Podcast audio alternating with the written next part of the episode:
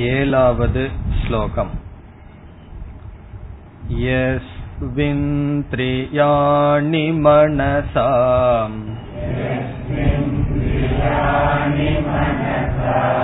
नियं यारभतेऽर्जुन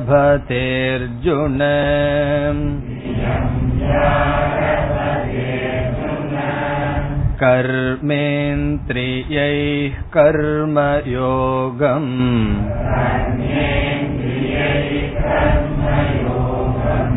असक्तः स विशिष्यते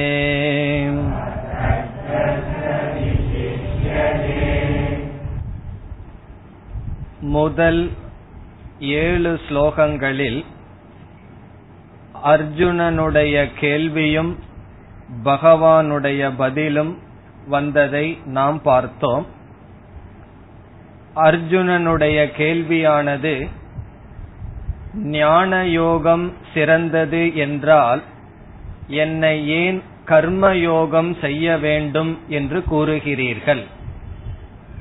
அதற்கு பகவானுடைய பதில் கர்மயோகம் செய்துதான் ஒருவன் ஞான யோகத்துக்கு செல்ல முடியும். கர்மயோகத்தினுடைய பலன் ஞான யோகம் என்ற சாதனையை செய்து அதனுடைய பலனான மோக்ஷத்தை அடைய முடியும். இவ்விதம் பகவான் நேரடியாக பதில் கூறாவிட்டாலும் இந்த பதிலை மனதில் வைத்து லோகேஸ்மின் துவிதா நிஷ்டா என்று இரண்டு விதமான சாதனைகள் இரண்டு விதமான வாழ்க்கை முறைகள் என்று அறிமுகப்படுத்தி ஒரு கால் பக்குவம் அடையாமல் மன தூய்மையை அடையாமல் ஒருவன் கர்மத்தை துறந்து விட்டால் கடமைகளிலிருந்து வெளியே வந்துவிட்டால் என்னென்ன விபரீதம் ஏற்படும் என்பதை பகவான் ஒவ்வொன்றாக கூறினார். நாம் மூன்று காரணங்களை பார்த்தோம். முதல் காரணம் நான்காவது ஸ்லோகத்தில் கர்மணாம் அனாரம்பாத் நைஷ்கர்மியம் புருஷக ந அஷ்ணுதே. ஒரு செயலை துவங்காமல் இருத்தல் அகர்மமானது எந்த விதமான பிரயோஜனத்தையும் கொடுக்காது. வெறுமனே இருப்பது கடமைகளுக்குள் பிரவேசிக்காமல் இருப்பதே நமக்கு பக்குவத்தை கொடுக்காது. முதல் கருத்தை கூறினார். பிறகு இரண்டாவதாக ஐந்தாவது ஸ்லோகத்தில் நாம் செயலற்று இருக்க முடியாது என்று கூறினார். செயலற்று இருப்பதனாலேயே ஒருவன் பலனை அடைவதில்லை. மீண்டும் செயலற்று இருக்க முடியாது. காரணம் என்ன? நாம் செயல் சொரூபமான அனாத்மாவில் நான் என்கின்ற அபிமானம் இருக்கும் வரை அந்த அபிமானத்தினால் ஏதோ ஒரு செயலில் நம்மை அறியாமல் ஈடுபட்டு கொண்டு இருப்போம். பதினெட்டாவது அத்தியாயத்திலும் பகவான் அர்ஜுனனிடம் கூறுவார் நீ இந்த கடமையை துறந்து சென்றால் உன்னுடைய பிரகிருத்தியானது உன்னை செயலில் ஈடுபடுத்திவிடும். நியோஜயதி அது பிரகிருதி உன்னுடைய சுவாவமே உன்னை அமைதியாக வைக்காது என்று எச்சரிக்கையும் பிறகு விடுப்பார். பிறகு ஆறாவது ஸ்லோகத்தில் பகவான் ஒரு கால் பக்குவமில்லாமல் பொருள்களை துறந்து விட்டால் அவன் ஷரீரத்தினுடைய அளவில் துறக்க முடியுமே தவிர மனதளவில் துறக்க முடியாது. வெளி விஷயத்தில் அல்லது வெளி உலகத்தில் தான் துறந்தவனாக காட்டிக்கொண்டு மனதிற்குள் அதில் பற்றுடன் இருந்தால் அதற்கு பகவான் கொடுத்த வார்த்தை என்ன? மித்தியாச்சாரக என்று சொன்னார். மித்தியாச்சாரக என்றால் வெளியே ஒன்றை காட்டிக்கொண்டு உள்ளே ஒன்றை அவன் வைத்திருக்கின்றான். உண்மையான துறவு என்பது உள்ளே துரத்தல் மனதில் அந்த பொருளில் உள்ள வேல்யூ பற்றை துரத்தல் பொருளை மட்டும் துறப்பதனால் மனதில் உள்ள பற்றை அவன் துறந்திருக்க வேண்டும் என்று அவசியமில்லை. கர்மயோகம் செய்யாமல் வந்தால் இப்படிப்பட்ட விபரீதம் ஏற்பட்டுவிடும் என்று கூறினார். ஆகவே ஏழாவது ஸ்லோகத்தில் என்ன முடிவுரை வைக்கின்றார்? எஸ்து இந்திரியாணி மனசா நியம்ய. யார் இந்திரியங்களை மனதுடன் சேர்த்து கட்டுப்படுத்தி ஆரபதே அர்ஜுன. ஆரம்பம் செய்கிறார்களோ? எதை? கர்ம யோகம் கர்மேந்திரியைகி. கர்மேந்திரியங்களினால் கர்மயோகத்தை ஆரம்பம் யார் செய்கிறார்களோ சக அசக்தக பற்றில்லாத அவன் விசிஷ்யதே மேலானவன் என்று முடிவுரை செய்கின்றார். நம்மை தூய்மைப்படுத்துகின்ற சாதனம் கர்மந்தான். செயல்தான் நம்மை தூய்மைப்படுத்தும் நமக்கு உள் இருக்கின்ற ராகத்வேஷங்களை வெளிக்கொண்டு வர வேண்டும் என்றால் அப்படிப்பட்ட சூழ்நிலைகளில் நாம் இருந்து நம்மையே நாம் பரீட்சை செய்வதற்கு அதுதான் உகந்த இடம். ஒரு கால் நம்முடைய மனதில் ராகத்வேஷங்கள் ஆழ்ந்து பதிந்திருக்கின்றது அது நீக்கப்படவில்லை. நாம் எல்லாவற்றையும் துறந்து குகைக்குள் சென்று அமர்ந்துள்ளோம் என்றால் என்ன ஆகும்? உள்ளே இருக்கின்ற ராகத்வேஷங்கள் வெளியே வராமல் அது உள்ளேயே தங்கிவிடும். ஆனால் சமுதாயத்திற்குள் இருந்தம் இருந்தோம் என்றால் உள்ளே இருக்கின்ற ராகத்வேஷங்களை வெளிப்படுத்த வாய்ப்பு இருக்கின்றது. பிறகு நம்மையே நாம் புரிந்து கொள்ள வாய்ப்பு இருக்கின்றது. பிறகு என்ன செய்வோம்? அந்த ராகத்வேஷங்களை வெளிக்கொண்டு வந்து அதை நாம் நீக்கி மன தூய்மையை நாம் அடைந்து பிறகு இவைகளை துறந்து செல்ல வேண்டும். பிறகு சிலர் பிரம்மச்சரிய ஆசிரமத்திலிருந்தே சந்நியாச ஆசிரமத்துக்கு செல்கிறார்கள் என்றால் அவர்களும் குரு குலத்தில் குருவிடம் சில காலங்கள் பணிவிடை செய்து அவர்கள் அவர்களுடைய விதத்தில் கர்மயோகத்தை செய்து மன தூய்மையை அடைகிறார்கள். எந்த விதத்திலும் கர்மயோகம் செய்யாமல் ஒருவன் மன தூய்மையை அடைய முடியாது. ரமண மகரிஷி போன்றவர்கள் எல்லாமே சிறு வயதிலிருந்தே ஞானத்தை அடைந்தார்கள் என்றால் அதற்கு சாஸ்திரம் கொடுக்கின்ற பதில் அவர் இப்பிறவியில் செய்யவில்லை என்றால் முன் பிறவியிலாவது கர்மயோகம் செய்து தூய்மையான மனதுடன் பிறந்திருப்பார் என்றுதான் நாம் கூற வேண்டுமே தவிர கர்மயோகத்தை தவிர்த்து ஒருவன் மன தூய்மையை அடைய முடியாது. இவ்விதம் முதல் ஏழு ஸ்லோகங்களில் கூறியதற்கு பிறகு இனி பகவான் அடுத்த ஸ்லோகத்திலிருந்து கர்ம யோகத்தை விளக்க வருகின்றார் எட்டாவது ஸ்லோகம் नियतं कुरु कर्म त्वम्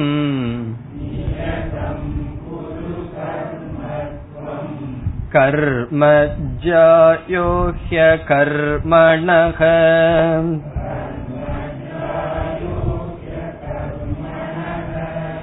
शरीरयात्रापि च ते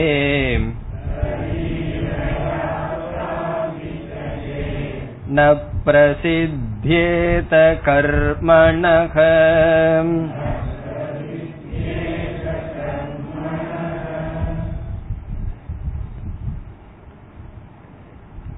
இந்த எட்டாவது ஸ்லோகத்தில் ஆரம்பித்து பதினாறாவது ஸ்லோகம் வரை கர்மயோகம் என்றால் என்ன என்று பகவான் பேசுகின்றார். ஏற்கனவே கூறினார் அகர்ம ந சம்பவதி. செயலற்று இருத்தல் சம்பவிக்காது என்று பகவான் நிரூபித்து விட்டார். செயலற்று இருப்பதனாலேயே ஒருவன் நைஷ்கர்மியம் மோக்ஷத்தையோ சித்த சுத்தியையோ அடைய முடியாது என்று கூறிவிட்டார். ஒரு கால் செயலற்று ஒருவன் இருந்தால் அது மித்யாச்சாரக என்கின்ற விபரீதமான பலனுக்கு சென்றுவிடும் என்றும் கூறிவிட்டார். ஆகவே ஒரு மனிதன் செயலற்ற நிலையை எடுத்துக்கொள்ள முடியாது. எல்லா பொறுப்புகளையும் விட்டுவிட்டு செயலற்ற நிலையில் ஒருவன் இருக்க முடியாது. என்று ஏற்கனவே கூறப்பட்டு விட்டது. அகர்மமானது சம்பவிக்காது சம்பவித்தாலும் அது விபரீதமான பலனை கொடுக்கும். அப்படி என்றால் கர்மத்தை தானே நாம் எடுத்துக்கொள்ள வேண்டும். கர்ம அகர்ம என்று இரண்டு. அகர்மம் சம்பவிக்காது சம்பவித்தாலும் தவறான முடிவை கொடுக்கும் சொல்லிவிட்டார். அடுத்த ஆப்ஷன் என்ன நமக்கு இருக்கின்றது? கர்ம செயல். இந்த சமுதாயத்துக்குள்ள இருந்து நாம் செயலில் ஈடுபட்டு கொண்டு இருத்தல் கடமைகளில் இருந்து கொண்டு உலகத்தில் லௌகிக வாழ்க்கையில் ஈடுபட்டு கொண்டு இருத்தல். அப்படி கர்மத்தை எடுத்து வாழலாம் என்றால் சாஸ்திரம் என்ன கூறுகிறது? கர்மனா பத்தியதே ஜந்துகு ஒவ்வொரு ஜீவராசிகளும் கர்மத்தினால் தான் பந்தத்தை அடைகிறார்கள் என்றும் சாஸ்திரம் கூறுகிறது. இப்ப கர்மத்தை எடுத்துக்கொண்டால் பந்தம். அகர்மத்தை எடுத்துக்கொண்டால் எடுக்க முடியாது எடுத்துக்கொண்டாலும் பந்தம் தான் ஆகவே பகவான் இந்த இரண்டுக்கும் இடையில் ஒன்றை அறிமுகப்படுத்துகிறார். அது என்ன? கர்ம யோகம். கர்மம் பந்தம் அகர்மமும் பந்தம். கர்ம யோகமானது பந்தத்தை நீக்க பகவான் கொடுக்கின்ற உபாயம். எப்படி மனதை கொண்டே மனதை நாம் அடக்குவோமோ அதுபோல கர்மத்தை கொண்டே கர்ம பந்தத்திலிருந்து விடுதலை அடைய பகவான் ஒரு உபாயத்தை கொடுக்கின்றார். இரண்டாவது அத்தியாயத்தில் கர்மயோகத்தை பற்றி சுருக்கமான சில கருத்துக்களை பார்த்தோம். இனி நாம் இங்கு விளக்கமாக பார்க்க இருக்கின்றோம். முதலில் கர்ம யோகம் என்ற தலைப்பில் என்ன கருத்துக்கள் பேசப்படும்? என்று பார்க்கலாம். இரண்டு கருத்துக்கள் கர்மயோகம் என்ற தலைப்பில் முக்கியமாக பேசப்படும். முதல் கருத்தானது எந்த செயலை செய்ய வேண்டும் எந்த செயலை செய்யக்கூடாது என்று பேசுவது கர்மயோகத்தினுடைய முதல் தலைப்பு அல்லது முதல் பேஸ் முதலில் கர்மயோகம் என்ற தலைப்பில் நாம் படிக்க வேண்டிய கருத்து சாஸ்திரத்தில் சில செயல்களை குறிப்பிட்டு இது செய்ய வேண்டும் இது செய்யக்கூடாது என்று பேசுவது. இப்ப கர்மயோகத்தினுடைய முதல் கருத்து என்ன? எந்த செயலை செய்ய வேண்டும் எந்த செயலை செய்யக்கூடாது என்கின்ற ஞானத்தை அடைதல் என்கின்ற உபதேசம் கர்மயோகத்தினுடைய முதல் அங்கம். இனி இரண்டாவது அங்கம் எந்த செயலை செய்ய வேண்டும் என்று நாம் படித்து விட்டோம். எந்த செயலை செய்யக்கூடாது என்று நாம் படித்து விட்டோம் என்றால் எந்த செயலை செய்யக்கூடாதோ அந்த செயலை என்ன செய்ய வேண்டும்? செய்ய கூடாது எந்த செயலை செய்யக்கூடாதுன்னு படிச்சிருக்கிறோமோ அந்த செயலை செய்யக்கூடாது. பிறகு எந்த செயலை செய்ய வேண்டும் என்று சொல்லப்பட்டுள்ளதோ அந்த செயலை எப்படிப்பட்ட பாவனையுடன் செய்ய வேண்டும் என்று புகட்டுவது கர்மயோகம். இப்ப கர்மயோகம் வந்து எந்த செயலில் எப்படிப்பட்ட பாவனையை வைக்க வேண்டும் என்று பேசுவது கர்ம யோகம் அது கர்மயோகத்தினுடைய ரெண்டாவது மேஜர் டாபிக் இப்ப ரெண்டு மேஜர் டாபிக் இருக்கு. ஒன்று ஆக்ஷன் இனி ஒன்னு ஆட்டிடியூடு நம்ம கர்மயோகம்னா ரொம்ப பெருசா நினைச்சிட்டு இருப்போம். பெரிய கர்மயோகத்தை ரெண்டே சொல்லுல முதல்ல அடக்கிக்கிறோம். ஆக்ஷன் அண்ட் ஆட்டிடியூட் ஆக்ஷன் சொன்னா செயல். எந்த செயலை செய்யணும் எந்த செயலை செய்யக்கூடாது. நம்ம வாழ்க்கையில எதை செய்யணும் எதை செய்யக்கூடாது. இத வந்து டெக்னிக்கலா சொல்லணும்னா விதி நிஷேதம் என்று சொல்லப்படும். விதி நிஷேதம். விதி என்றால் இப்படி செய் என்பது நிஷேதம் என்றால் இப்படி செய்யக்கூடாது. இது முதல் கருத்து. இது எதில் இருக்கு? நாம் செய்கின்ற ஆக்டிவிட்டிஸ் ஆக்ஷன் நம்முடைய செயலில் இந்த பாகுபாடு தெரிய வேண்டும். பொதுவா எல்லாருக்கும் இந்த பாகுபாடு தெரியும். ஓரளவுக்கு தெரியும். செய்யக்கூடாத செயலை செய்பவர்களுக்கும் கூட அது தெரிஞ்சுதான் செய்வார்கள். மது அருந்தாதே சுராம் ந பிபேர். இது சாஸ்திரத்துல சொல்லியிருக்கு. யாருக்கு தெரியாது? எல்லாத்துக்கும் தெரியும். ஆகவே முதல் கருத்து ஓரளவுக்கு அனைவருக்கும் தெரிந்ததுதான். என்ன? விதி நிஷேதம் இதை நான் செய்யக்கூடாது இதை நான் செய்ய வேண்டும் என்பது ஓரளவுக்கு தெரிந்ததுதான். இனி இரண்டாவது கர்மயோகத்தில் பேசப்படுகின்ற தலைப்பு எதை செய்ய வேண்டும் என்று சொன்ன விஷயத்தில் நாம் எப்படிப்பட்ட பாவனையை வைக்க வேண்டும். ஆட்டிடியூடுனா நம்முடைய பாவனை. எப்படிப்பட்ட பாவனையை செய்ய வேண்டும் என்கின்ற கருத்தில் சொல்லப்பட்டுள்ள செயல்களில் வைக்க வேண்டும் என்று பேசுவது கர்ம யோகம் இப்ப முழு கர்ம யோகத்தை இப்ப எப்படி பிரிக்கிறோம்? ஆக்ஷன் அண்ட் ஆட்டிடியூடுன்னு பிரிச்சிடறோம். ஆக்ஷன் செயல் ஆட்டிடியூடுனா பாவனை. இதில் எதை செய்யக்கூடாதோ அதுல என்ன பாவனை வைக்கணும் அப்படிங்கிற கருத்து கிடையாது. எதை செய்யக்கூடாதோ அதை செய்யக்கூடாதுதான். அதை நீ செஞ்சுட்டு இந்த பாவனை வச்சுக்கோ அப்படியெல்லாம் சாஸ்திரம் சொல்லாது. நீ வந்து மருந்து மதுவை அருந்திக் கொண்டு இந்த பாவனையுடன் அருந்திக்கொள். அது சோமயாகம் பண்ணிட்டு ஜூஸ் குடிக்கிறேன்னு நினைச்சுக்கோன்னெல்லாம் சாஸ்திரம் சொல்லாது. அந்த செயலையே தவிர்க்கணும்னு சொல்லுது. திருடிட்டு இந்த பாவனை வச்சுக்கோ. ஒருவர் வந்து சீரியஸா என்னிடம் கேட்டார் பகவானுக்காக பக்கத்து வீட்டு பூவை திருடி போடுறதுல தப்பில்லையே அப்படின்னு. நான் அவர் ஏதாவது தமாசுக்கு சொல்றாருன்னா சீரியஸா அப்படி ஒரு கொள்கை சில பேர்த்துக்கு இருக்கான் பகவானுக்காக பக்கத்து வீட்டு பூவை எடுத்து போட்டு இது பண்றதுல தப்பே இல்ல. சில இடத்துல எல்லாம் இந்த விநாயகரை திருடிட்டு வந்து வச்சா அதுல ஒரு பெரிய மகிமை இருக்கான் அது ஒரு பெரிய விசேஷமான விநாயகரா? அப்படியெல்லாம் சில கிராமங்கள்ல நடக்கும். அது என்னன்னா இந்த செயல்ல இருக்கிற சரியான பாவனைன்னு நினைக்கிறார்கள். திருடக்கூடாது.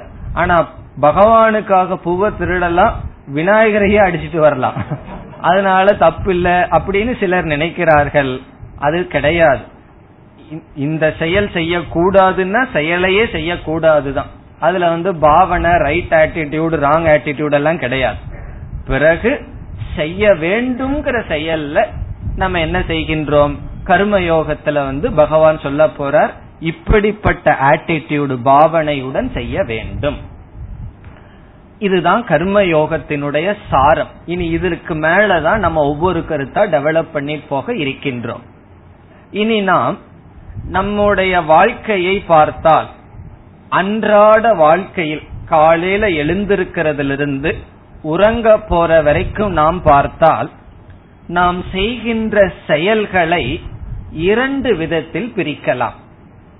நம்முடைய உடலிலிருந்து வாக்கிலிருந்து வருகின்ற செயல்கள் இரண்டு காரணத்திலிருந்து உருவாகலாம். ஒன்று ராக துவேஷ ஜென்யம் கர்ம.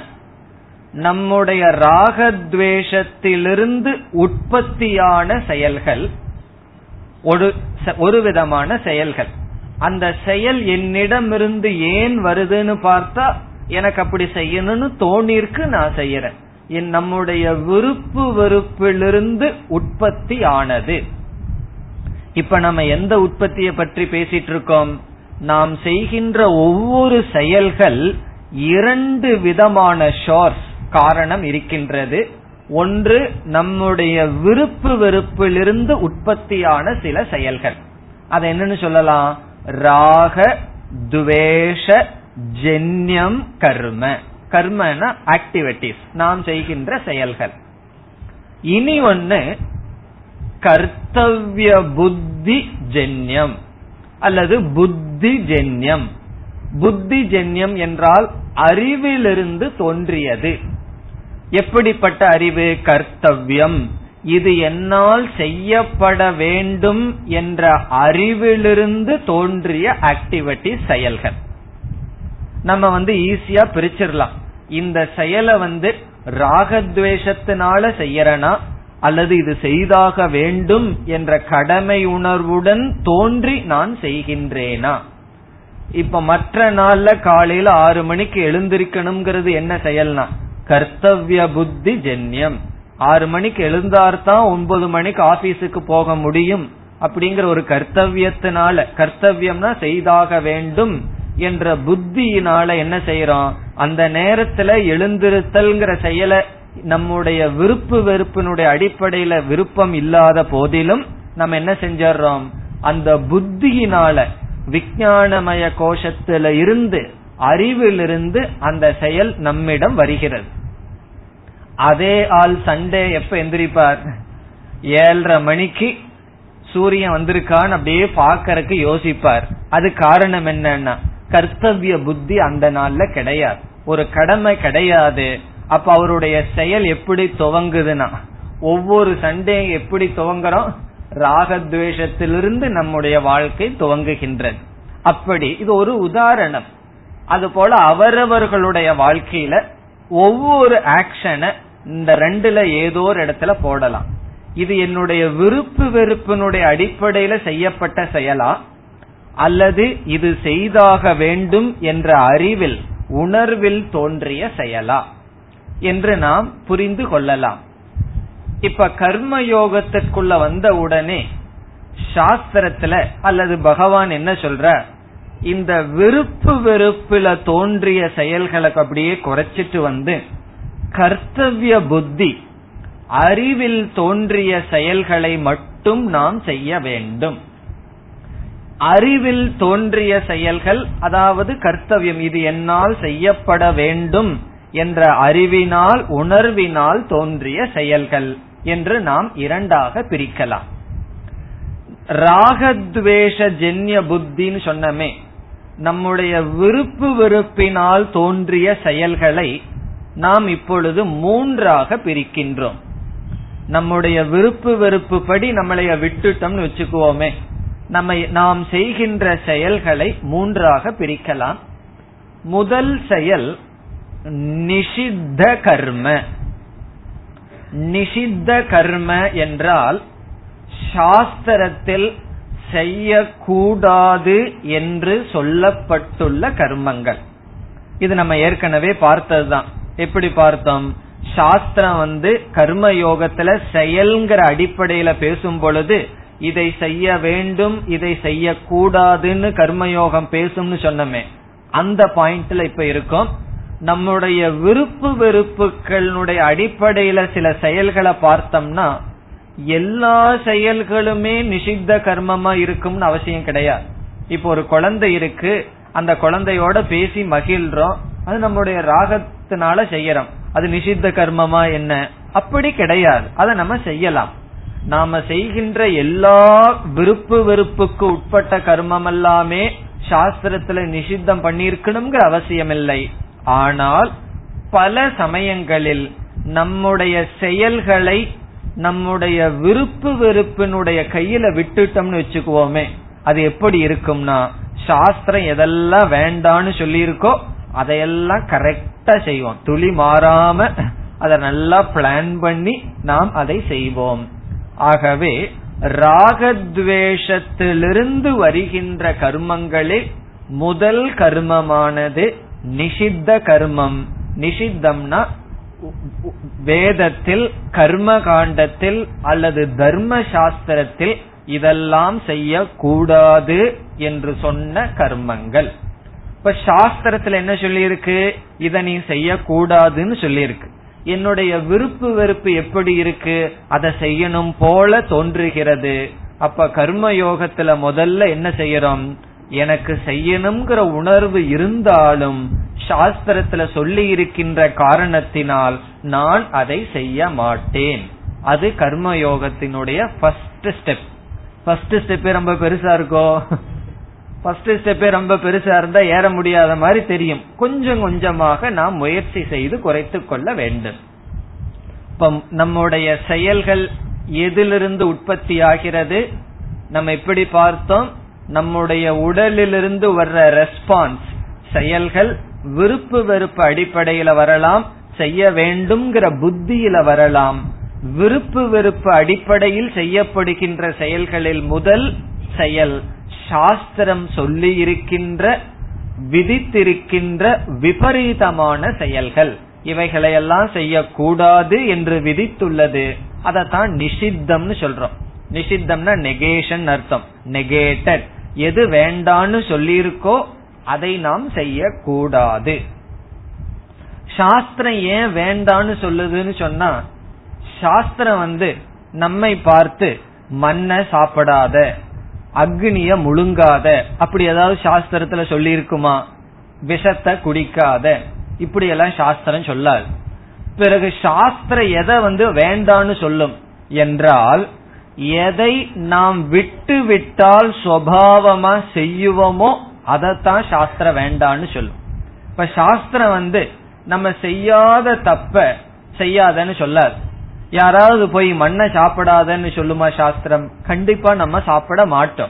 விஷத்தை குடிக்காதன்னு சாஸ்திரம் சொல்லுமா? அது சொல்லாது. காரணம் என்ன? நாம் சாதாரணமா குடிக்க மாட்டோம். அசாதாரணமான நிலையில குடிக்கிறவனை போய் சொன்னாலும் கேட்க மாட்டான். அதனால சாஸ்திரம் சொல்லாது. ஆகவே சாதாரணமான நிலையில நம்முடைய சாதாரண மனநிலையில ராகத்வேஷத்துல விட்டோம்னா எது சுவாவமா போகுமோ? அதத்தான் சாஸ்திரம் வந்து நிஷேதம் செய்யும். இதுல இருந்து என்ன தெரியுது? சாஸ்திரம் எதெல்லாம் வேண்டான்னு சொல்லுதோ அதுல எல்லாம் இயற்கையாக நமக்கு தூண்டுதல் இருக்கும். திருடாதன்னு சொல்லுது. அதுல நமக்கு ஒரு நாட்டம் இருக்கு. ஏன்னா அது உழைப்பில்லாம பொருள் கிடைக்குது. மது அருந்தாதன்னு சாஸ்திரம் சொல்லும். காரணம் என்ன? அது அருந்துவதில் ஒரு நாட்டம் சுவாவமாக அமையலாம். அப்படி சாஸ்திரத்துல எதெல்லாம் வேண்டான்னு சொல்லியிருக்கோ அதுல எல்லாம் கொஞ்ச கவனம் இல்லாமல் இருந்து விட்டால் நாம் அதை செய்து விடுவோம். அல்லது நம்ம எதைய விருப்பு வெறுப்பினுடைய அடிப்படையில செய்வோமோ அதைத்தான் சாஸ்திரம் வேண்டான்னு சொல்லும். நம்ம வந்து தப்பே செய்யாத விஷயத்துல சாஸ்திரம் சொல்ல வேண்டிய அவசியம் இல்லை. அப்படி சொன்னா சாஸ்திரம் அனர்த்தம் பிரயோஜனம் இல்லை நம்ம ஒண்ணு ஒரு தப்ப செய்யவே மாட்டோம். அந்த தப்ப போய் சாஸ்திரம் செய்யாதுன்னு சொல்றதுல சாஸ்திரத்துக்கு என்ன பலன்? நம்ம படிக்கிறது நமக்கு என்ன பலன்? ஆகவே சாஸ்திரத்துல எதெல்லாம் வேண்டான்னு சொல்லியிருக்கோ அதுல கொஞ்சம் கவனமா முயற்சி செய்து அதை நாம் தவிர்க்க வேண்டும். இது கர்மயோகத்தினுடைய ஒரு அங்கம். இது எல்லாம் நம்ம அந்த கர்மயோகத்தினுடைய அங்கத்தை பார்த்துட்டு இருக்கோம் இப்ப கர்ம யோகம்னு சொன்னா உடனே மனசுல என்ன ஞாபகம் வரணும்? ஆக்ஷன் ஆட்டிடியூட பத்தி பேசுறது. நம்ம இப்போ ஆக்ஷன்ல இருக்கோம். செயல்ல இருந்துட்டு இருக்கோம் ஆட்டிடியூடு பாவனையை பற்றி அடுத்த ஸ்லோகத்துல தான் படிப்போம். இப்ப முதலில் நம்முடைய விருப்பு வெறுப்புக்கு உட்பட்டு என்னென்ன செயல்கள் நம்ம தூண்டுகிறதோ அந்த இடத்துல ஒரு செக் இருக்கணும். ஒரு செயல் ஒரு ரெஸ்பான்ஸ் நமக்கு வர்றதுக்கு முன்னாடி அது எப்படி வரணும்னா இது என்னுடைய விருப்பு வெறுப்பு அடிப்படையில வருதா? அல்லது சாஸ்திரம் சொன்னபடி இருக்கா? அல்லது இந்த விருப்பு வெறுப்புல சில செயல்கள் வந்து அந்த செயல்கள் வந்து சாஸ்திரத்தினால நிஷேதம் செய்யலன்னு வச்சுக்கோமே அதை நம்ம அனுமதி கொடுக்கலாம். நம்மளுடைய விருப்பு வெறுப்பு எல்லா காலத்திலையும் தப்பா இருக்கணும்னு அவசியம் இல்லை தப்பா இருக்க வாய்ப்பு அதிகமாக இருக்கிறது. காரணம் என்ன? சாஸ்திரம் எதை நிஷேதம் செய்யும்? நம்ம விருப்பு வெறுப்பினுடைய அடிப்படையில சுவாவமா செய்யறதான் சாஸ்திரம் வேண்டான்னு சொல்லும். ஆகவே நம்முடைய ராகத்வேஷத்தோட நம்ம ரொம்ப கவனமா இருக்கணும். பகவான் மூணாவது அத்தியாயத்திலேயே கடைசியில சொல்லுவார் நமக்கு பெரிய பகைவர்கள் யாருன்னா? நம்முடைய ராகத்வேஷங்கள் தான். நம்ம நினைச்சிட்டு இருக்கோம் பக்கத்து வீட்டில் இருக்கிறவங்க தான் நம்ம பகைவர்கள்னு. நமக்குள்ளேயே இருக்கின்ற காமக்ரோதம்னு பகவான் சொல்லுவார். ஆகவே நம்முடைய விருப்பு வெறுப்பிலிருந்து உருவாகின்ற செயல்கள் நிஷித்த கர்மமாக இருந்தால் அதை தவிர்க்க வேண்டும். இருப்பதற்கு வாய்ப்பு அதிகமாக இருக்கின்றது. இனி அடுத்தது மூன்று பார்த்தம்னு சொன்னோம். இரண்டாவது பிராயஷ்சித்த கர்ம. பிராயஷ்சித்த கர்ம என்பதும் நம்முடைய விருப்பு வெறுப்பிலிருந்து தோன்றி வருவது. இதெல்லாம் கர்ம யோகத்துக்கு தான் ரெலவென்ட் கர்மயோகம் செய்யாதவங்க கர்மம் பண்றவங்க பிராயசித்தம் பண்ணலாம். நாம் இங்கு பேசுவது கர்ம யோகத்திற்குள் இப்பொழுது இருக்கின்றோம். பிராயசித்த கர்ம என்றால் என்ன? நமக்கு சில விதமான கஷ்டங்கள் வருகின்றது. சில விதமான கஷ்டங்கள் தொடர்ந்து வர வர அல்லது சில தவறுகளை நாம் செய்துள்ளோம். அதற்கான பலன் நமக்கு வருகின்றது. அந்த பலனை சந்திப்பதற்கு பயமாக இருக்கின்றது ஏற்றுக்கொள்கின்ற மனநிலை இல்லை. உடனே நாம் என்ன செய்ய தூண்டுவோம்? இயற்கையாக இதற்கு ஏதாவது ஒரு பரிகாரம் செய்துவிட்டால் இந்த கஷ்டமெல்லாம் நமக்கு வராதே. எனக்கு சில கஷ்டங்கள் மேல் மேல் வந்து கொண்டு இருக்கின்றது. அந்த கஷ்டம் எனக்கு வேண்டாம். உடனே நமக்கு நம்முடைய புத்தி என்ன செய்ய தோன்றும்? ஜாதகத்தை எடுத்துட்டு எங்காவது போய் ஒரு பரிகாரத்தை கேட்டுட்டு வந்துடலாமா என்று நமக்கு தோன்றும். அது சரியா தவறான்னு சொன்னா கர்ம யோகத்திற்குள் வரும் பொழுது இந்த பிராயஷ்சித்த கர்மத்தில் நமக்கு எப்படிப்பட்ட பாவனை இருக்க வேண்டும் என்று நாம் இப்பொழுது பார்க்க வேண்டும். நாம் எவ்வளவோ பாவத்தை பண்ணியிருக்கோம் தெரிஞ்சோ தெரியாமையோ. அந்த பாவத்துக்கு விதவிதமான சங்கடங்கள் கஷ்டம் துக்கம் எல்லாம் நமக்கு வந்து கொண்டே இருக்கின்றது கர்மயோக அல்லது கர்ம யோகிக்கு எப்படிப்பட்ட பாவனை இருக்க வேண்டும் என்றால் நாம் வரி சந்திக்கின்ற ஒவ்வொரு துக்கமும் கஷ்டமான சூழ்நிலைகளும் குறிப்பாக கஷ்டமான சொற்கள் நம்ம சந்திக்கிறது நம்மை பக்குவப்படுத்த நம்முடைய பாவத்தை போக்குவதற்கு என்று நாம் பாவனை வைக்க வேண்டும்.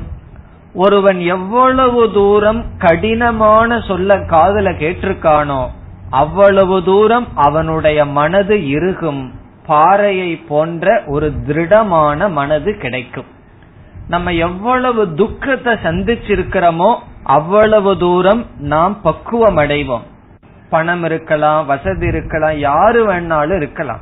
சேரியில வாழ்ற ஒருவனும் பெரிய மாளிகையில வாழ்ற ஒருவனுக்கும் துக்கம் என்பது சாதாரணம் கண்டிப்பாக சந்திக்கணும். தசரதனுக்கு இல்லாதது என்ன? துக்கம்ங்கிறது அவனாலையும் சந்திக்கப்பட்டது.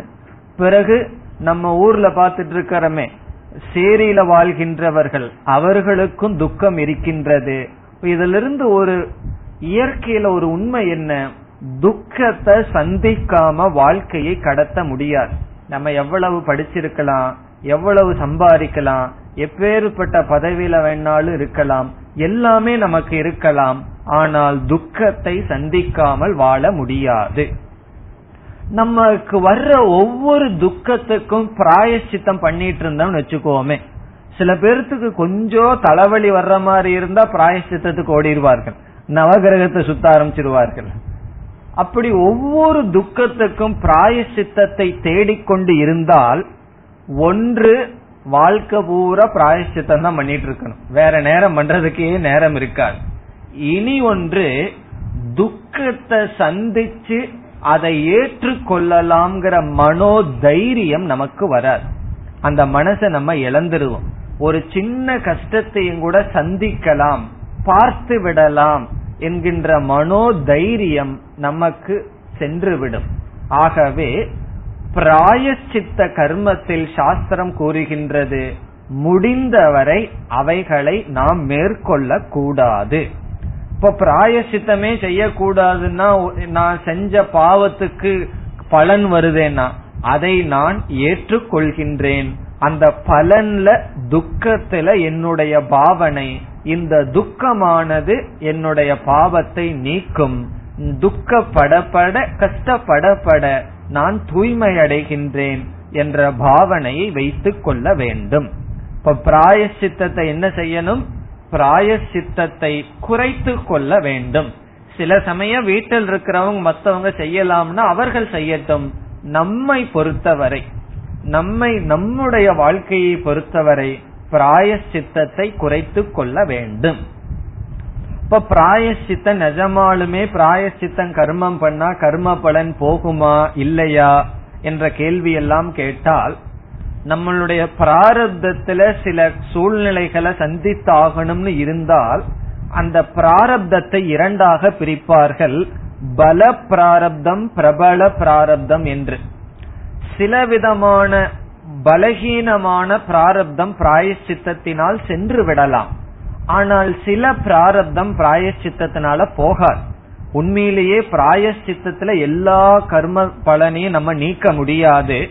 ஆனால் சிலதை நாம் நீக்கலாம். நமக்கு தெரியாது எதை நீக்க முடியும் எதை நீக்க முடியாதுன்னு சொல்லி. ஆகவே சாஸ்திரம் என்ன சொல்லுது? நீ பிராயச்சித்தத்தை செய்யாது. அதிகமாக செய்யாதே. இந்த பிராயச்சித்தத்தை புரிஞ்சு கொள்றதுக்கு ஒரு உதாரணம். ஒரு குழந்தை வந்து உடல்நிலை சரியில்லாம இருக்கும் பொழுது டாக்டர் வந்து ஒரு பெரிய டேப்லெட்டை கொடுத்து அதை முழுங்கணும்னு சொல்கிறார்கள். எப்படி அது வந்து வயிற்றுக்குள்ள போய் ஆகணும்? அதே ஃபார்ம்ல உள்ள போக முடியாது. அப்ப நம்ம அந்த குழந்தைக்கு என்ன பண்றோம்? அத பவுடர் மாதிரி பண்ணி அதுல தேனையெல்லாம் கலந்து உள்ள நம்ம தள்ளுறோம். இதுதான் பிராயசித்தத்துக்கு உதாரணம். ஒரு டேப்லெட் உள்ள போகணும். அதே ரூபத்துல உள்ள போக முடியல வேற ரூபத்துல அது உள்ள போகட்டும். அதே போல ஒரு ரொம்ப வசதியான பணக்காரன் இருக்கான். அவனுக்கு வந்து நோய் ரொம்ப வந்து கொண்டே இருக்கின்றது. அவன் நினைக்கின்றான் எனக்கு வந்து பணம் போனாலும் பரவாயில்லை உடல் உபத்திரம் இருக்க கூடாதுன்னு சொல்லி இந்த உடல் உபத்திரம் வர்றதுக்கு என்ன பாபம் இருக்கோ அதற்கு பிராயசித்தமா இவ்வளவு தானத்தை பண்றேன்னு சொல்லி அவன் என்ன செய்யறான்? பொருள் என்பதை தியாகம் செய்து அந்த லாஸ் என்னால தாங்கிக்க முடியும். உடலில் வர்ற நோயை தாங்கிக்க முடியலன்னு சொல்லி அந்த ரீப்ளேஸ் பண்றதுதான் பிராரப்தம். பிராயசித்தம் என்று சொல்வது. அது செய்வதில் தவறு கிடையாது. இப்ப நிஷித்த கர்மத்தை செய்யக்கூடாதுன்னே பார்த்தோம். பிராயசித்த கர்மத்தை செய்வதனால பாவம் வராது. அந்த கர்மமே பாவம் வேண்டான்னு செய்யறது தானே. அதனால எந்த பிராயசித்த கர்மத்தை பார்த்தாலும் அதுல தானம்னு ஒரு புண்ணிய கர்மம் இருக்கும். சில பேர் பிராயசித்தம் பண்றேன்னு பாவம் பண்ணிட்டு வருவார்கள். அது வேற பிரச்சனை. ஆனா பொதுவா பிராயசித்தம்னா அதுல ஏதாவது நம்ம விட்டு கொடுக்கறதாகவோ தானம் பண்றதாகவோ நாலு பிராமணர்களுக்கு சாப்பாடு கொடுப்பதாகவோ இந்த மாதிரி ஏதாவது இருக்கும். அல்லது கோயில்ல பகவானுக்கு வஸ்திரம் வாங்கி கொடுக்கறது போல. இந்த பரிகாரம்னு சொன்னா பரிகாரத்துல நம்மளிடம் இருந்து ஏதாவது செல்வது தானே பரிகாரம். இது தவறு கிடையாது. அப்படி செய்யலாம். ஆனால் அதனுடைய விளைவு என்ன? இப்படி எல்லா செயலுக்கும் நம்ம பரிகாரத்தை தேடிட்டே இருந்தோம்னா எப்படிப்பட்ட மனம் நமக்கு கிடைக்கும்? துக்கத்தையோ கடினமான சூழ்நிலையையோ சந்திக்கின்ற தைரியம் நம்முடைய மனதிலிருந்து சென்றுவிடும். அப்ப கர்மயோகி என்ன செய்யணும்னா பிராயசித்த கர்மத்தை குறைத்து கொள்ள வேண்டும். குறைத்து கொள்ள வேண்டும் ஆரம்பத்துல. கடைசியில என்னன்னா ஒரு பிராயசித்தமும் கிடையாது. இருக்கிறது இருக்கட்டும் என்பது அவர்களுடைய எண்ணம். அல்லது கர்மயோகிக்கு இருக்க வேண்டிய பாவனை. இது இரண்டாவது ராகத்வேஷ ஜென்ய கர்ம அல்லது கர்த்தவிய புத்தி இல்லாமல் வருகின்ற நம்முடைய சுவாவமா நாம் செய்கின்ற செயலில் இரண்டாவது பிராயஷ்சித்த கர்ம இனி மூன்றாவது காமிய கர்ம காமிய கர்ம என்றால் போகத்திற்காக இன்பத்திற்காகவே நாம் செய்யப்படுகின்ற செயல்கள். இன்பத்துக்காக சுகத்துக்காக இந்திரிய சுகத்துக்காக செய்யப்படுகின்ற செயல்களை எல்லாம் என்னன்னு சொல்லலாம். காமிய கர்ம என்று சொல்லப்படுகிறது. இப்ப சினிமா தேட்டர்ல போய் உட்கார்றோம். அது என்ன கர்ம? பிராயசித்த கர்மமா என்ன? என்ன அது பிராயசித்தம் அதுல போய் ஏதாவது பாவத்தை வேணா சேர்த்திட்டு வரலாம். அது என்ன கர்மன்னா? காமிய கர்ம. காமிய கர்மனா எந்த ரெஸ்பான்ஸ் ஆக்டிவிட்டிஸ் நம்மிடமிருந்து வர்றது சுகத்துக்காகவே வருகிறதோ அது காமிய கர்ம. இன்பத்தை அனுபவிக்கணும்னு தூண்டப்பட்டு செய்யப்படுகின்ற கர்மத்தை எல்லாம் காமிய கர்ம என்று சொல்றோம். வீட்டுல விதவிதமான வடை பாயசம் இதெல்லாம் செஞ்சு சாப்பிடுறோம். அது என்ன கர்மம்? பிராயசித்த கர்மமா? அல்லது நித்திய கர்மமா? கிடையாது. அது காமிய கர்ம. காமிய கர்மன்னா இன்பத்துக்காக நாம் செய்ய செய்கின்ற செயல்கள். இதுல கர்மயோகிக்கு என்ன பாவனை இருக்க வேண்டும் என்றால் ஆரம்பத்திலேயே கர்மயோகியிடம் சென்று நீ காமிய கர்மத்தை எல்லாம் துறந்துருன்னு சொன்னா அதை துறப்பதற்கு சக்தி கிடையாது. அதனால சாஸ்திரம் என்ன சொல்லுது? காமிய கர்மத்தை நீ செய்து கொண்டு இரு குறைத்து கொண்டு வா. கர்மயோகத்தினுடைய பலனே காமிய கர்மம் நம்மை விட்டு கொஞ்சம் கொஞ்சமாக செல்வதுதான். எது பலனா இருக்கோ அதையே போய் சாதனையா சொல்ல முடியாது. ஆகவே காமிய கர்மத்தில் நம்முடைய பாவனை என்னன்னு பிறகு பார்க்கலாம். பகவான் சொல்ல போறார் காமிய கர்மத்தில போகத்தை அனுபவிக்கும் போது நீ எப்படிப்பட்ட பாவனையுடன் போகத்தை அனுபவிக்கணும்னு பிறகு பார்ப்போம். நம்ம வந்து இந்த ஸ்லோகத்துல ஆக்ஷன்ல இருக்கிறோம் ஆட்டிடியூட்ல இல்லை. பாவனைய பற்றி பேசல. காமிய கர்மத்துல வைக்க வேண்டிய பாவனை கர்ம யோகம் ஆனால் இங்கு என்ன புரிஞ்சுக்கணும்? மெதுவாக குறைத்து கொண்டு வர வேண்டும். மெதுவாகத்தான் குறைக்கணும். மெதுவாக குறைக்கலைன்னா மித்தியாச்சாரன் ஆயிடுவோம். மித்தியாச்சாரன்னா என்ன? ஆசை இருக்கு நான் அந்த செயல் செய்யல. டிவி பார்க்க மாட்டேன்னு எல்லாத்துக்கிட்டையும் சொல்லிட்டு ரூம்ல உட்காந்துட்டு அதுல என்ன பேசுனா அதோட ஓட்டையில பாத்துட்டு இருந்தோம் அப்படின்னா என்னன்னா எல்லாத்துக்கிட்டையும் நான் என்னன்னு கிளைம் பண்ணிருக்கேன் டிவி பாக்குறதுல அதுல ஒரு பெருமை. நான் சாப்பிட மாட்டேன். இன்னைக்கு விரதம் சொல்லி நைஸா போய் ஒரு இட்லி உள்ள ஓட்டு வந்துட்டோம்னா அது என்னன்னா அதான் மித்யாச்சாரன். ஆகவே காமிய கர்மத்தை மனதில் இருக்கிற காமம் போகாம குறைச்சிட்டோம் அப்படின்னா தான் மித்தியாச்சாரன் அதனால காமிய கர்மத்தை நம்ம செய்யலாம். சில பேர்த்துக்கு ஒரு பயம். கீத கிளாஸுக்கு வந்த உடனே ஒன்னும் சாப்பிடக்கூடாது ஒன்னையும் பார்க்க கூடாது ஒன்னும் பண்ணக்கூடாதுன்னு மத்தவங்க முடிவு பண்ணிடுவார்கள் நம்ம பண்றோமோ இல்லையோ? நீ தான் கீத கிளாஸுக்கு போறிய இதெல்லாம் உனக்கு எதுக்குன்னு சொல்லி உங்களுக்கே ஒழுங்கா கிடைக்காது எதுவும். காரணம் என்ன? அப்பதான் அவங்களுக்கு கிடைக்கும். அப்படி சாஸ்திரம் என்ன சொல்லுது? நமக்கு தெரியுது. இதெல்லாம் போகத்திற்காகத்தான் இன்பத்திற்காகத்தான். அதை அனுமதி கொடுக்கின்றது ஆரம்பத்தில். இப்ப ராகத்வேஷத்திலிருந்து வர்ற இன்பத்துக்காக நாம் செய்கின்ற செயல்களை செய்து வரலாம். ஆனால் எனக்கு வந்து ஒரு இன்பத்தை அனுபவிக்கணும்னு ஆசையா இருக்கு. அந்த இன்பம் நிஷித்த கர்மமா இருக்கு. அப்ப என்ன செய்யணும்னா அதை நாம் விட்டுவிட வேண்டும். பக்கத்து வீட்டில் இருக்கிற வெஹிக்கிள் எடுத்து நான் வச்சுக்கலான்னு ஆசையா இருக்கு. அது என்னது? ஆசைதான். காமிய கர்மம் தான் ஆனா அது என்ன? நிஷித்த கர்மம். திருடக்கூடாதுன்னு சொல்லியிருக்கு. அப்ப என்ன செய்யணும்? அதை விட்டு விட வேண்டும். இப்ப இதிலிருந்து சாஸ்திரம் மெதுவா நம்ம கார்னர் பண்ணிட்டு வருது. எடுத்த உடனேயே நம்ம ஒரு யோகிய ஆக்காமல் படிப்படியாக வருகிறது. உன் மனசில் இருக்கிற ஆசை போகங்களை எல்லாம் அனுபவிச்சுக்கோ. விதவிதமா சாப்பிடு. விதவிதமான இன்பங்களை அனுபவித்துக் கொள். ஆனா என்ன கண்டிஷன் அது நிஷித்தமாக இருக்கக்கூடாது. சாஸ்திரத்துல செய்யக்கூடாதுன்னு இருக்கக்கூடாது. ஏன்னா சாஸ்திரத்துல வந்து லட்டு ஜிலேபி எல்லாம் சாப்பிடக்கூடாதுன்னு சொல்லல. அதனால என்ன செய்யலாம்? அந்த இனிப்பு பதார்த்தத்தை எல்லாம் நாம் சாப்பிடலாம். பார்க்கலாம் கேட்கலாம். இசை நாடகம் நாட்டியம் இதெல்லாம் இருக்கலாம். நம்மளுடைய மனதினுடைய கடிப்புக்கு என்னென்ன இன்பத்தை அனுபவிக்கணுமோ அனுபவிக்கலாம். ஆரம்பத்தில் பிறகு என்னன்னா நம்ம கர்மயோகப்படி வாழ வாழ நம்ம எரியாமல் அதில் விருப்பமானது சென்றுவிடும். உண்மையிலேயே சிலதெல்லாம் நம்ம விட முடியாது. அது நம்ம விட்டுட்டு போகணும்.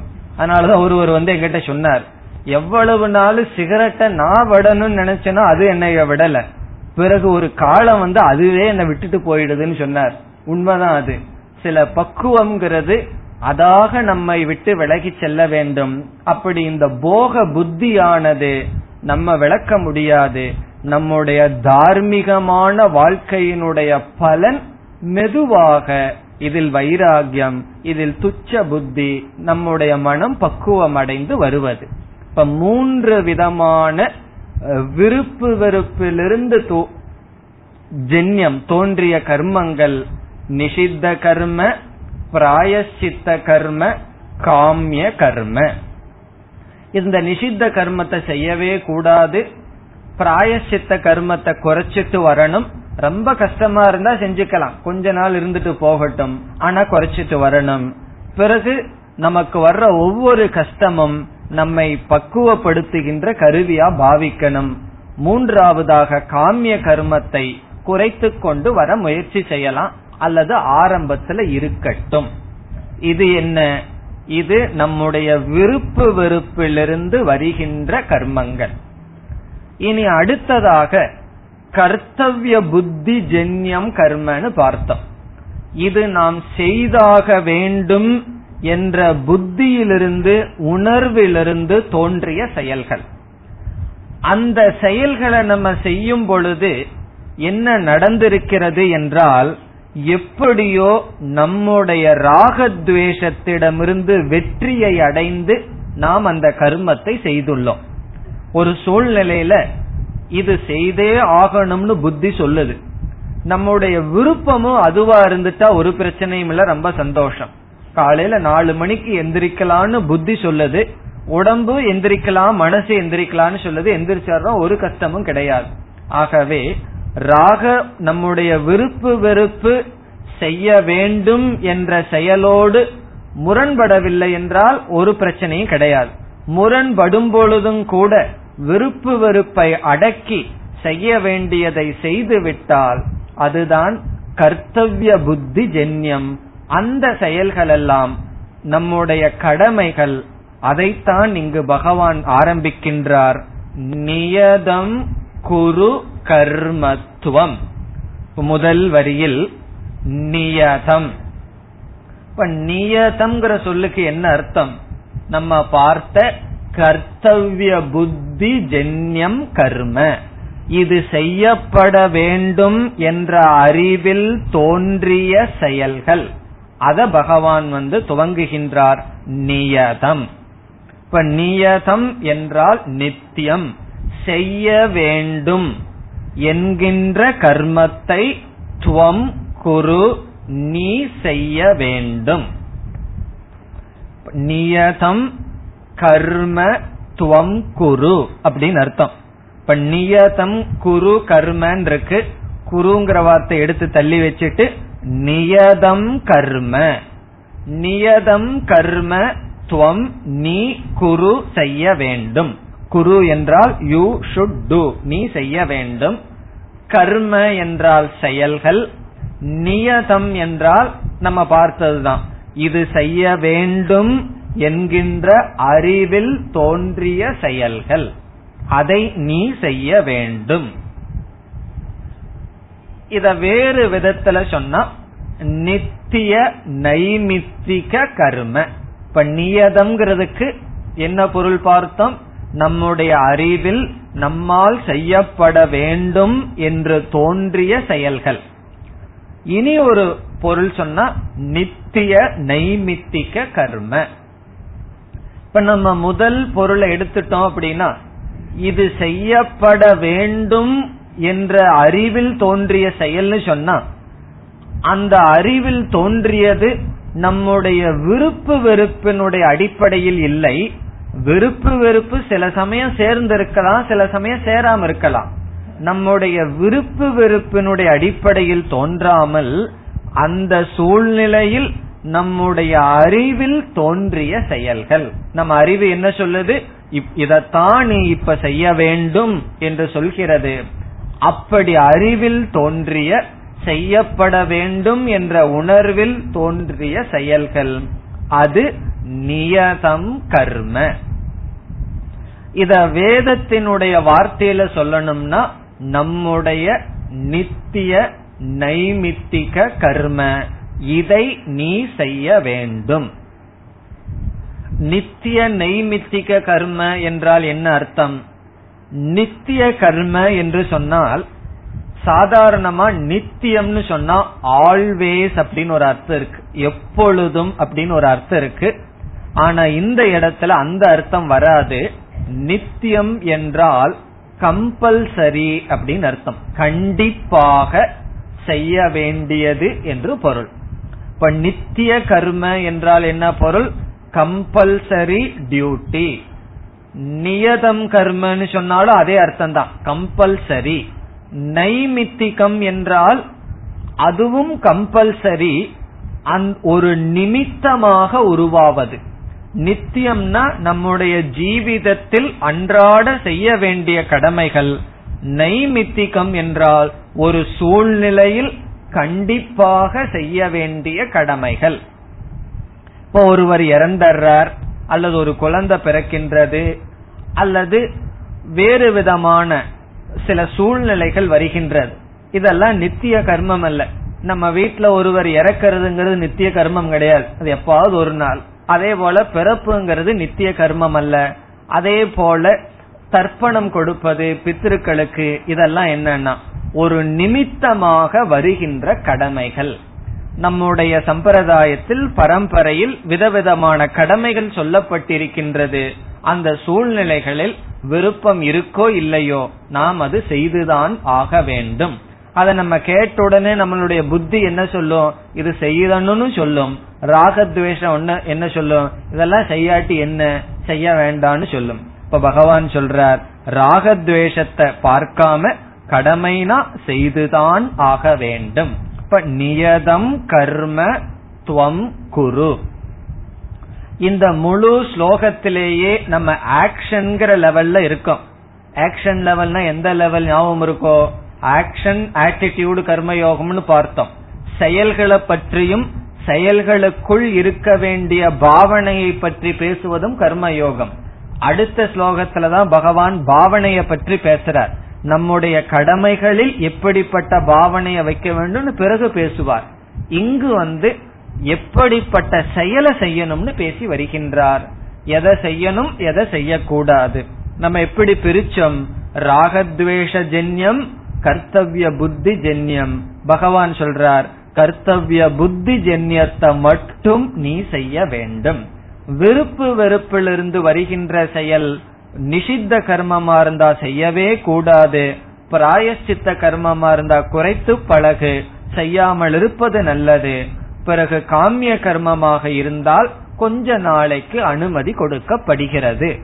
அது எங்க சொல்லியிருக்காரு பகவான்? இங்க கொஞ்ச நாள் அனுமதி கொடுக்கப்படுகிறதுன்னு கேட்டா ரெண்டு மூணு ஸ்லோகத்துக்கு அப்புறம் சொல்லுவார். இஷ்டமான போகங்களை தேவர்கள் உனக்கு கொடுப்பார். அவர்களுக்கு நீ அர்ப்பணம் பண்ணி அனுபவின்னு சொல்ல போற இந்த இடத்துல சொல்லல பிறகு சொல்ல போகின்றார். இதோட கர்மயோகத்தை பற்றி பேசுகின்ற கருத்து இந்த ஸ்லோகத்துல முடிகிறது. இனி மற்ற சொற்கள் எல்லாம் கர்மயோக வாழ்க்கை ஒருவன் வாழவில்லை என்றால் அவனால் ஷரீர யாத்திரை கூட செய்ய முடியாதுன்னு சொல்றார். ஷரீரத்தை வந்து பாதுகாக்க கூட முடியாது என்று கர்மயோகத்தினுடைய மேன்மையை சொல்றார் கர்மத்தினுடைய அவசியத்தை சொல்றார். இப்ப யோகத்தினுடைய அந்த குரூஷியல் கீ நோட் அப்படின்னு சொல்லுவாங்களே அது என்ன? நியதம் கர்ம குரு. அதுதான். இதற்கு முன்னாடி எல்லாம் பார்த்திருக்கோம். கர்ம கர்மசு கௌசலம் அப்படிங்கிற ஒரு சொல்ல பார்த்திருக்கோம். கேட்ட மாதிரி இருக்கோ? கௌசலம்ங்கிற சொல்லு. பிறகு சமத்துவம் யோக உச்சதே. அதுவும் கர்ம யோகத்தினுடைய இம்பார்ட்டன்ட் மையமான சொல். சமத்துவம் யோக உச்சதேங்கிறது கர்மயோகம் சமமாக இருத்தல் யோகம். யோக கர்மசு கௌசலம் அதுவும் கர்மயோகம்னு பார்த்தோம். அதே போல கர்மயோகத்துக்கு இனி ஒரு கீ நோட் என்ன? இனி ஒரு சூத்திர வடிவமான சொல் என்ன? நியதம் கர்ம குரு. அவ்வளவுதான். பகவான் சுருக்கமா சொல்லிட்டார். உன்னுடைய செய்ய வேண்டிய கடமைகளை நீ செய்ய வேண்டும். இனி அடுத்த கேள்வி நமக்கு வரலாம். எனக்கு கடமை எதுன்னு எனக்கு எப்படி தெரியும்னா இந்த விஷயத்திலையும் பல விஷயங்கள் இருக்கு. நம்ம புரிந்து கொள்ள வேண்டியது. உண்மையிலேயே சொல்ல போனா என்னுடைய கடமை எதுன்னு சொல்லி யாருமே நமக்கு சொல்ல வேண்டிய அவசியம் கிடையாது. எனக்கு பசிக்குதா இல்லையான்னு யாராவது சொன்னாதான் எனக்கு தெரியும்னு சொல்லுவோமா? யாராவது சொல்லணுமா? உனக்கு பசிக்குதா இல்லையான்னு சொல்லி. அது பிரத்யக்ஷம். நம்முடைய உடம்ப பகவான் படைக்கும் பொழுதே நம்ம உடம்புல இருக்கிற வயிறு காலியா இருக்காங்கிற அறிவோட படைச்சிருக்கார். அதை நம்ம பார்க்க வேண்டிய அவசியம் இல்லை. அந்த உணர்வோட படைச்சிருக்கார்.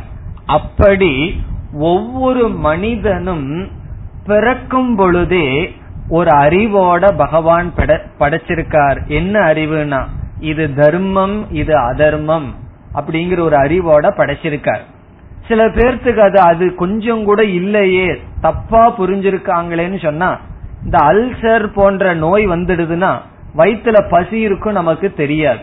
அப்படி வயிற்றுல ஒரு நோய் வந்துட்டா எப்படி அந்த இயற்கையான சக்தி மங்கி போகுதோ அதே போல புத்திக்கு மோகம்ங்கிற நோய் வந்துட்டா அந்த இயற்கையான புத்தியானது மங்கி போயிரும்.